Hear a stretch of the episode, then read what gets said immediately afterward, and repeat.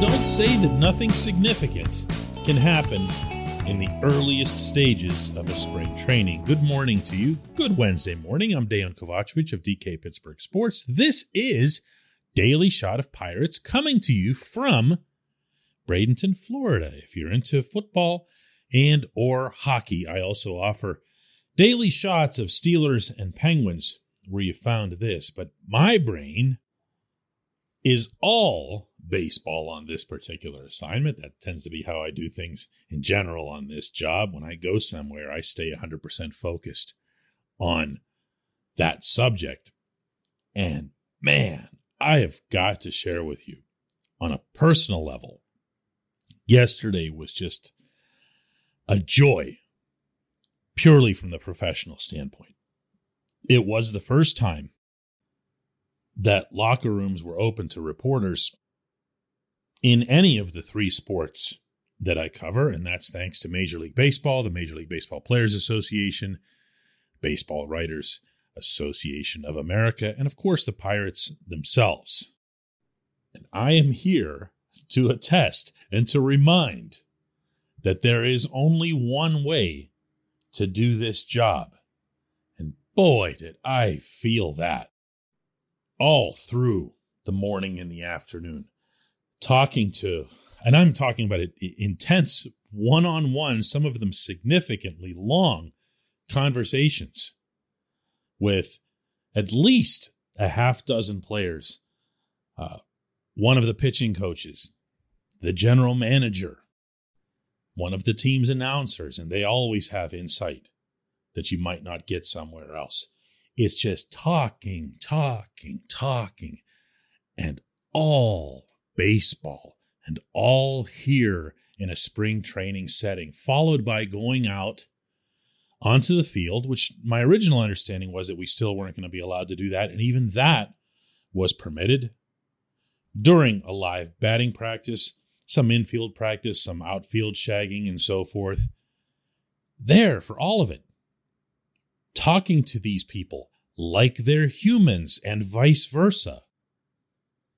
For the first time in far too long, and being what I've always been, meaning a reporter my whole life, I wasn't going to bypass the opportunity to try to find out absolutely as much as I could about what seems to be issue number one for the fan base at the moment, and that's the status of Bryan Reynolds and whether or not the Pirates are trying to trade him, whether or not they might trade him, whether it's realistic or not. And that was what I focused on, at least some of this dialogue. And I came away 100% certain, and I mean 100, 100% certain that Reynolds is not going to be traded. This portion of Daily Shot of Pirates is brought to you by our friends at North Shore Tavern, that's directly across Federal Street from PNC Park. It's home of Steak on a Stone, an eating experience, underscoring the word experience. The steak is brought to you partially cooked on an 800 degree stone, and you do the rest. It's a ton of fun, it's a great meal, and it's a baseball atmosphere like no other in Pittsburgh. North Shore Tavern, right across Federal Street from PNC Park. And you're going to ask, where did you hear that? What are your sources and whatever? Even those of you who know better are going to ask that. And that's just not the way things work in this particular occupation. But I can share with you that if you'd heard exactly what I heard from exactly whom I heard it, you'd be right at the same percentage with your own certainty. Reynolds isn't going anywhere. There is a belief in this organization. And I hope you'll trust me that it's not something that they put out for PR purposes or anything like that. They're actually not like that. Out of Pittsburgh's three teams, they are the least PR focused or PR concerned by a mile. It's not even close. But there's a belief, and a real one, that things are on the upswing. And yeah, I know it was 101 losses, so you would hope that there'd be an upswing. But they see something special coming over the horizon. They see something in their system, and they're obviously not alone since they're being rated uh, universally among the top five. Uh, some analysts and outlets have them higher than that. So it's not like they're making it up. They do have a lot of young talent. Doesn't mean it's all going to get to Pittsburgh. Doesn't mean it's all going to make it unscathed. But there's a lot of it. And if you have people that you have faith in to engineer that development, to nurture those players as they move up the ladder, then you can just start counting numbers. You know what I mean? You can start saying, all right, we might not get, I don't know, four quality major league pitchers out of this whole bunch.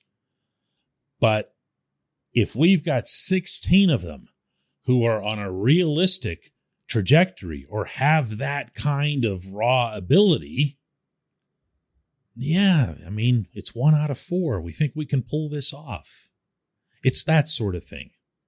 It's the first rounders that are working their way up. It's the Nick Gonzalez. It's the Henry Davis, where you can look at them and say, look, I mean, they would really have to fall on their faces to not make it to Pittsburgh. Let's just try to ensure that they get here in good shape.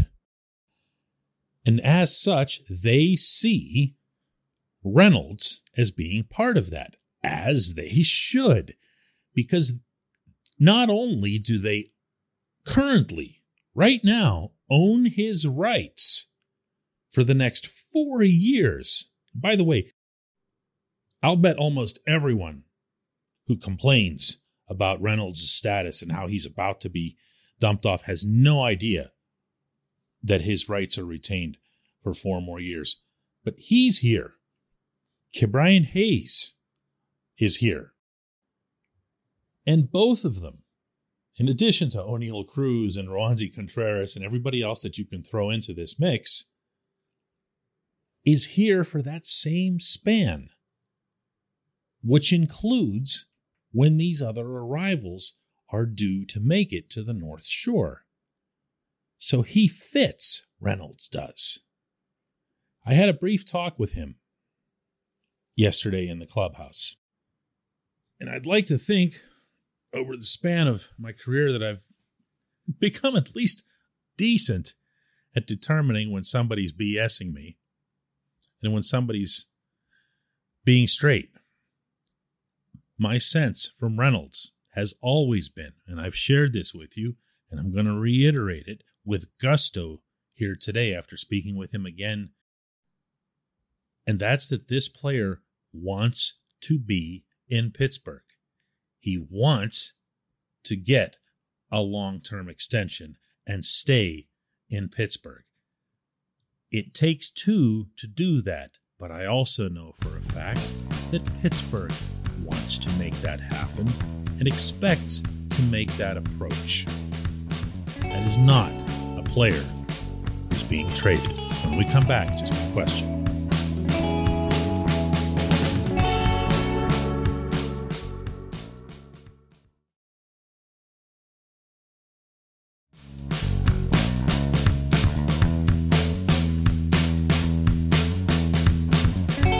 Back. Time for J1Q. Today's comes from Cott, who asked today on while you're down there in Florida, please ask Bob why they haven't done anything to fortify the pitching staff yet. They don't have enough arms to make it through a season, let alone avoid 100 losses again.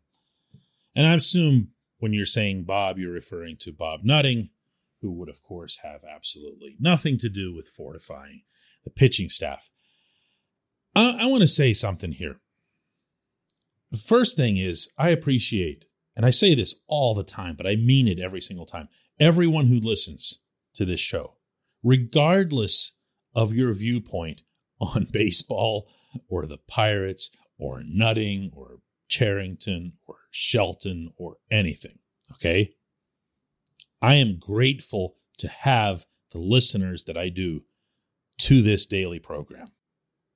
I am also grateful for the constant flow that comes in of these just one question entries. But there's a reason that I have them at the end of every show. And the main reason is because I never want it to become just me. You know what I mean? I want to hear stuff back. I want to react to what it is that you want to hear. The moment you just sit there and just record your own thoughts into eternity, you're risking losing a connection. You're risking just kind of becoming your own echo chamber. I don't want to do that. So now that I've got that out of the way, man, can we please get to a higher level of discourse about this baseball team than to think that the owner is managing the pitching staff? I actually had a laugh about that with someone down here yesterday. Just that very thing. How when there's a terrible pitching change that Shelton will make, and you know what I'm talking about, like he'll just everything will go wrong. It might not even be his fault. It might just be that the relievers blew it, so we all point to the manager, whatever. You will still see on social media probably about three quarters of all of the complaints and all of the criticism go at the owner. Now, look, I get it. He's cheap, okay? Everyone's made their point on this front.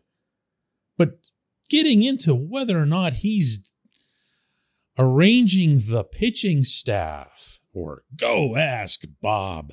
You know what? There are radio stations that would love to take that call because that's the only thing they can offer you back about the Pittsburgh Baseball Club. There's a reason I'd like to think that people listen to this podcast when it comes to the Pirates, and that's because A, they'd hope, and I hope, that I'd be shooting straight, regardless of whether it's praise or criticism, because what would it be to me in one direction or the other? And two, because I'm at least making an effort to find stuff out.